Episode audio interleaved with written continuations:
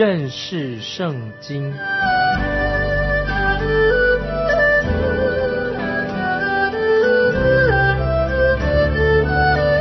认识上帝的话，把上帝的话带到全世界。本节目是由认识圣经机构和环球广播电台联合制作，欢迎收听。亲爱的听众朋友，你好，欢迎收听认识圣经，我是麦基牧师。我们要看以斯帖记第三章第七节，亚哈水鲁王十二年正月，就是尼散月。人在哈曼面前按日日月月测普尔，就是测签，要定何月何日为吉，则定了十二月，就是亚达月。这个时候，哈曼他的心情越来越恶劣了。他每次走过城门的时候，大家都向他下拜，只有莫迪改这个人不理会他，他心里很不高兴。决定要好好的来处置他。当哈曼发现莫迪改不向他下拜的原因是因为他信仰的缘故，于是他就决定要屠杀全国的犹大人，才能泄他心头之恨。他们要求俗世撤迁，就是撤普尔，来决定一年当中哪一天要来消灭犹大人。那些术士和哈曼，他们不晓得是神在掌权撤迁的结果，一切都在神的手中。在这种情况之下，我们看到神是在掌权，撤迁的结果是在哪年的最后一个月？这个让哈曼他的诡计有时间被发现，神能够及时的把它阻止。接下来我们看第八、第九节，哈曼。对亚哈水鲁王说：“有一种民散居在王国各省的民中，他们的律例与万民的律例不同，也不守王的律例，所以容留他们与王无异。王若以为美，请下旨意灭绝他们，我就捐一万他人的银子交给王掌管国场的人，纳入王的府库。”我们看到哈曼很阴险，他就告诉亚哈水王说，在他们的国家当中有一种民族和其他的民族不一样，这些民族很特别，他们遵守所谓摩西的律法，这个民族就应该被歼灭、被消灭掉。哈曼的话打动了这个王的心，亚哈水鲁王他最近因为出去跟波斯人打仗，跟希腊人打仗。耗费了大笔的金钱，现在他能够稍微有进账，未尝不是一件好事。管他那笔钱是从哪里来的，我们看到哈曼竟然大胆的向王做贿赂，这样这里我们看出哈曼他实在一个真正的小人。亚哈水鲁王和大多数的君王，当时的君王是一样的，罔顾百姓们的性命，他甚至也没有问。哈曼要歼灭的，他们是属于哪一种的民族？哈曼他自己也不晓得。当时的皇后以斯帖，她正好是犹大人；亚哈水的王，他也不知道皇后也是是犹大人。这个等于他签字同意这样的事情，就要牺牲皇后的性命了。接下来我们看第十节。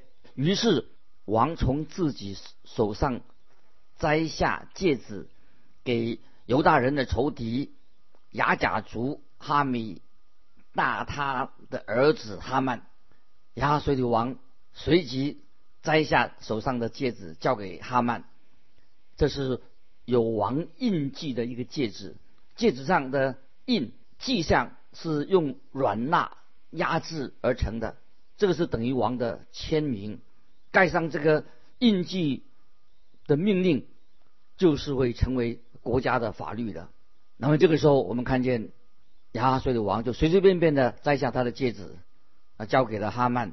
那么等于就对他说：“我不知道他们是谁，我也不管他们是谁。如果你觉得应该歼灭他们、消灭他们，你就去做吧。那么我们看到这个亚哈水的王简直是罔顾人命，不看重人民的性命。他自己为了和希腊人打仗，已经挥霍了国家的财富，让许多人死在战场上。他毫不在乎这么多人，因为他自己所犯的错误而牺牲了性命。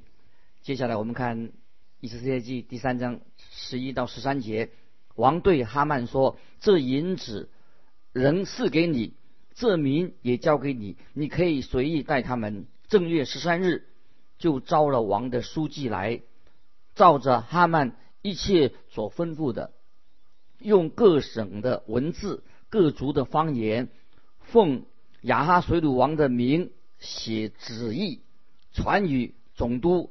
和各省的省长，并各族的首领，又用王的戒指盖印，交给异族传到王的各省，吩咐将犹大人，无论老少妇女孩子，在一日之间，十二月，就是亚达月十三日，全然剪除，杀戮灭绝，并夺他们的财为。掠物，哇！这一道王所发出的消灭犹大人的命令一发布，就会成为马代波斯国的律法。要对外发布这样的命令，当然是很费功夫了，因为这个帝国很大，从印度一直延伸，跨过亚洲，往下达到肥沃月湾和地中海。这个包括了欧洲一部分，以及整个小亚细亚，又深入了非洲，穿过埃及，一直到伊索比亚，这么大的一个地方，一个这个广大的一个波斯帝国，在这个国家当中有各式各样不同的语言，至少有一百二十七种语言以上，还有在这些各个不同的这个地方，也有当地的。方言，各种种族又说不同，用不同的方言来说话。这个谕旨，皇上的谕旨必须要翻译成各种不同的方言，当然是相当繁重的一个计划，花要花很多的时间。这个时候就由书记负责做翻译，以及抄录各种语言的王的谕旨。这个实在是一件大费周章的事情。当王的谕旨抄录完毕以后，那么必须要分量必须要充足，可以传播到波斯帝国的各地。透过骆驼、驴子、信差，还有许多的使者，昭告天下。那么在指定的那一天，要做消灭犹大人啊，这个命令要发出。这个王的谕旨是一个。全面性可以说全面性的来杀害犹太人的一个运动，很显然的就允许了一大群人，他们可以为所欲为，做这种恶邪恶的事情，就是要指定在这一天，这些人可以全国的人都可以合法的去屠杀犹大人。那么这个王的谕旨一旦对外发布以后，就会成了马代波斯国的。一个律法，我们看到《以色列记》这卷书一开始的时候，听众朋友，我已经提醒你们说，当时波斯帝国的律法一定下来的时候，就不能够撤回的，不能够更改的，也不能够撤销的。我们后来就看到，又发布了这另外一个谕旨来取代的这个谕旨。听众朋友，在此之前，我们知道原先的谕旨是有效的，一定要执行的。接下来我们看。十四十五节，抄录这旨意，颁行各省，宣告各族，使他们预备等候那日。一族奉王命，急忙起行。旨意也传遍苏山城。王同哈曼坐下饮酒，苏山城的民却都慌乱。这里说到苏山城，这里面的人人心惶惶，特别是犹大人，他们有没有叛国？也没有犯什么滔天的大罪，为什么要有这道谕旨，用这么极端的手段要消灭这些犹大人呢？所以苏三成就人呢，大家人心惶惶。虽然也许苏三城的人不一定所有人都喜欢犹大人，他们的习俗不同，但是苏三城的百姓却不想要消灭这些犹太人。他们不明白为什么亚哈水鲁王会允许发布这道命令，所以从那天开始，在皇宫里面会看到异族接到这个命令之后，他们的反应是如何。实际上，因为这个国家的复原很大，地方很大，要有好几百人要出去发布这个王的命令，所以这些异族在接到即将成为律法的一个新命令之后，各族的人马他们就开始上路，不但上路，要赶路往前行。当他们到了一个小镇以后，就把命令钉在公布栏上。隔天早上，百姓就会看到这个王所发出的命令，然后这些发信的人一族要继续赶路到其他的地方去。当他们的马跑到疲累的时候，他们也一定要换上新的马，继续往前跑，要把消灭犹太人的这个命令传遍了整个的波斯帝国。在这段经文告诉我们，这些异族是奉了王的命令，急忙起行的。是的。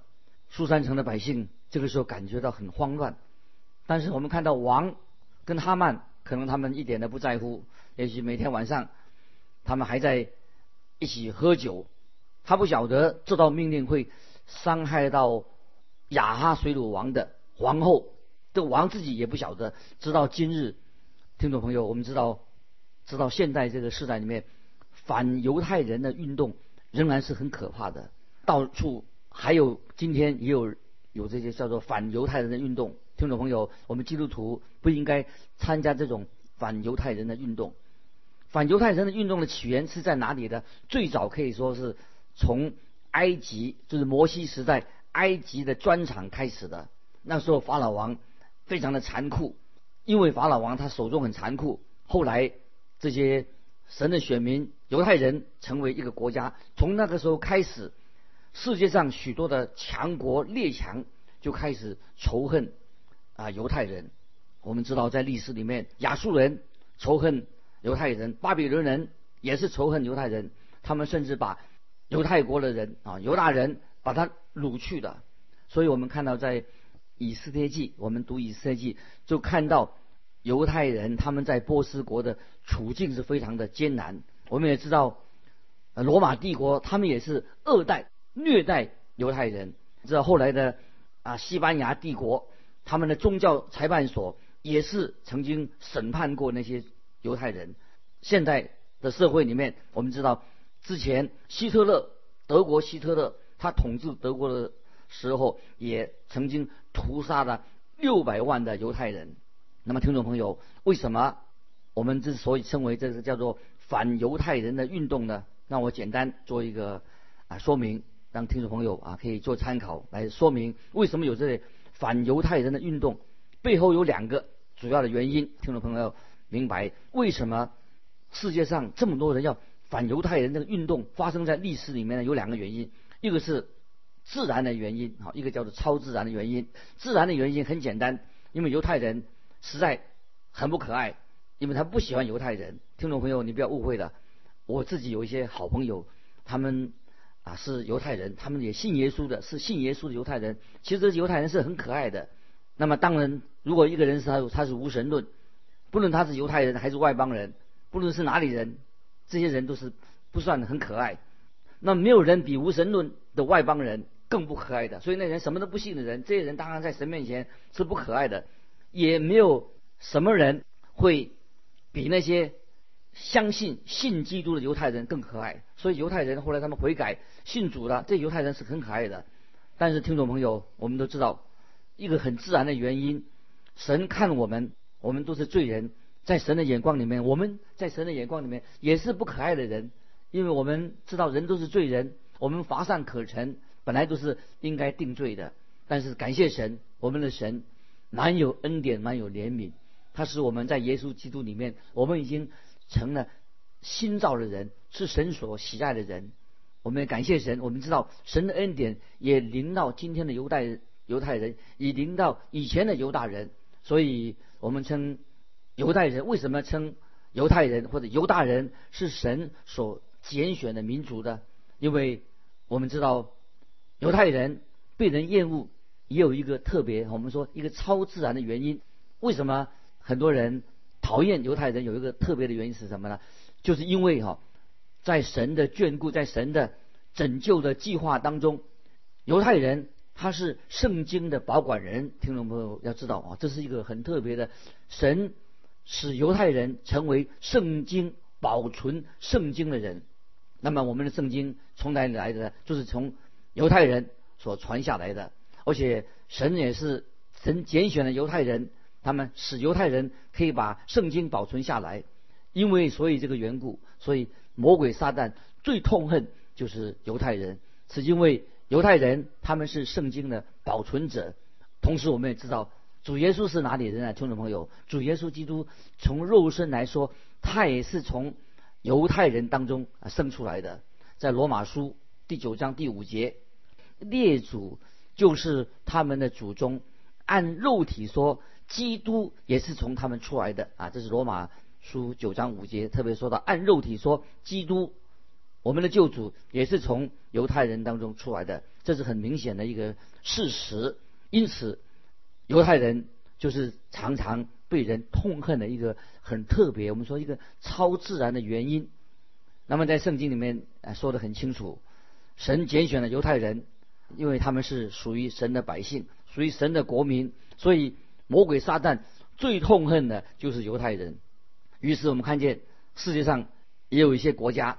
被魔鬼撒旦在后面煽风点火，那么他们盼望他们引起人对犹太人的一种痛恨。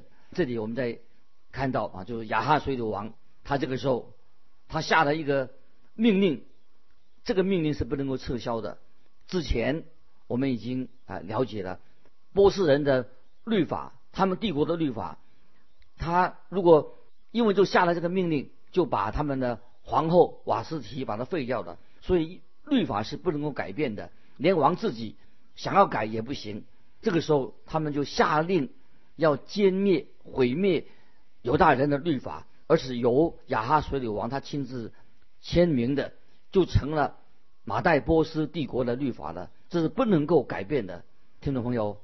那这样，神怎么样来拯救他自己的百姓呢？必须要发布另外一条的。新的命令必须要有人出来干预这件事情。感谢神，我们的神是无所不能的神，他已经预先安排了好了。当我们开始研读以斯帖记的时候，我们就谈到啊，凡事都有神的眷顾跟保守。我们也看到在异教的宫廷里面、皇宫里面，他们举办那个狂欢的宴席当中。一个大的宴席，有好几千人参加这个宴席。那么在这个宴席当中，就爆发了一个家庭的丑闻，就是把波斯皇后把他废掉了，因为这个皇后拒绝顺从王的命令。那么这跟神拯救他的百姓，神所拯救救恩有什么关系呢？有很密切的关系，因为是神在做工，是神所安排的，神有大能的手啊，继续在当中执行。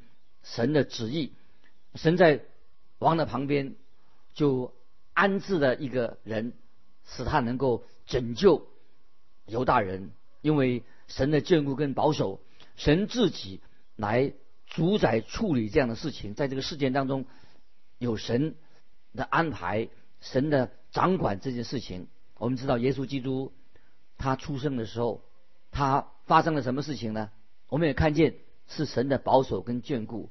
当时的罗马皇帝该萨雅古斯都，他都签了一项要全国人民要上税的命令。当该萨雅古斯都他签这个全国人民要报名上税的一个命令的时候，这个命令他不知道他签署的这个命令乃是应验了先知所预言的旧约先知所预言的。他发这个命令却是旧约先知所预言的。王自己他不知道，在这个上税的法令当中，会使拿撒的一个妇女，就是玛利亚，她来了伯利恒，就生下了头生的儿子。所以我认为，该萨雅古四都啊，罗马的皇帝，他一定会这样说：我也不知道什么关于哦婴儿诞生的事情，我只知道关于税的事情，要上税，全国人民要上税。在弥迦书旧约弥迦书啊，先知这样说，在弥迦书五章二节，乃是预言到主耶稣基督会降生在伯利恒。所以我们看见当时罗马皇帝就签署了一个法令，让玛利亚在神所预定的时候，他就到了伯利恒，就生下了救主啊耶稣基督。所以我们知道啊，神奇妙的保守，神动工，他能够在罗马皇帝的宫殿里面，也神也能够在波斯帝国亚哈水土的宫殿里面。所以神在历史上哦，神是掌权的。神一直在照顾他自己的百姓，要成就啊他的旨意。所以我们看到这个时候，波斯帝国下了一个非常恐怖的皇帝的命令，已经要传到全国的每一个角落。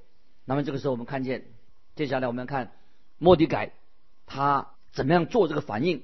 因为这个时候这个命令已经发出来的。我们现在看看莫迪改这个人在以斯帖记里面。他做怎么样的反省？我们来看第四章《以斯帖记》第四章一二两节。莫迪改知道所做的这一切事，就撕裂衣服，穿麻衣，蒙灰尘，在城中行走，痛哭哀嚎。到了朝门前，停住脚步，因为穿麻衣的不可进朝门。当我们看到莫迪改听到。这个波斯王的命令要除灭犹太人的这个谕旨，所以他就穿上麻衣，头蒙上灰尘，他非常的悲哀。他知道这个皇帝所发的谕旨，他知道这个命令是不能改变的。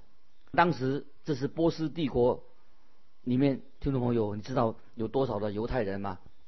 大概有一千五百万的犹太人，这么多，一千五百犹太人这么多。听众朋友，我们想起来这个命令，他这个波斯帝国这个王发出这个命令，实在没有必要的，也不应该有这样的一个大屠杀，对犹太人做一个大屠杀。因为一个小小的官员莫迪改没有向哈曼来下拜，难道这样就要除灭他整个的民族吗？听众朋友，我们知道这个后面一定有撒旦魔鬼，他是魔鬼所做成这样的事情。接下来我们看第三节，第四章第三节，王的谕旨所到的各省各处，犹大人大大悲哀，进食哭泣哀嚎，穿麻衣躺在灰中的甚多。听众朋友请注意，我们不知道他们这些犹犹太人这个时候他们怎么样祷告。你看，因为犹太人，因为他们本来就是没有遵行神的旨意，在以赛亚书已经预言古列王发布。命令的时候，他曾经允准犹太人回到以色列，但是他们大多数人没有回到以色列那个地方，他们就有时那时候的以色列人是行在神的旨意之外，因此他们就不知道该怎么祷告，可能忘记了怎么祷告了。他们所做的可能就是还是犹太人只有遵行一些仪式，做什么呢？他们就进食，他们披麻蒙灰。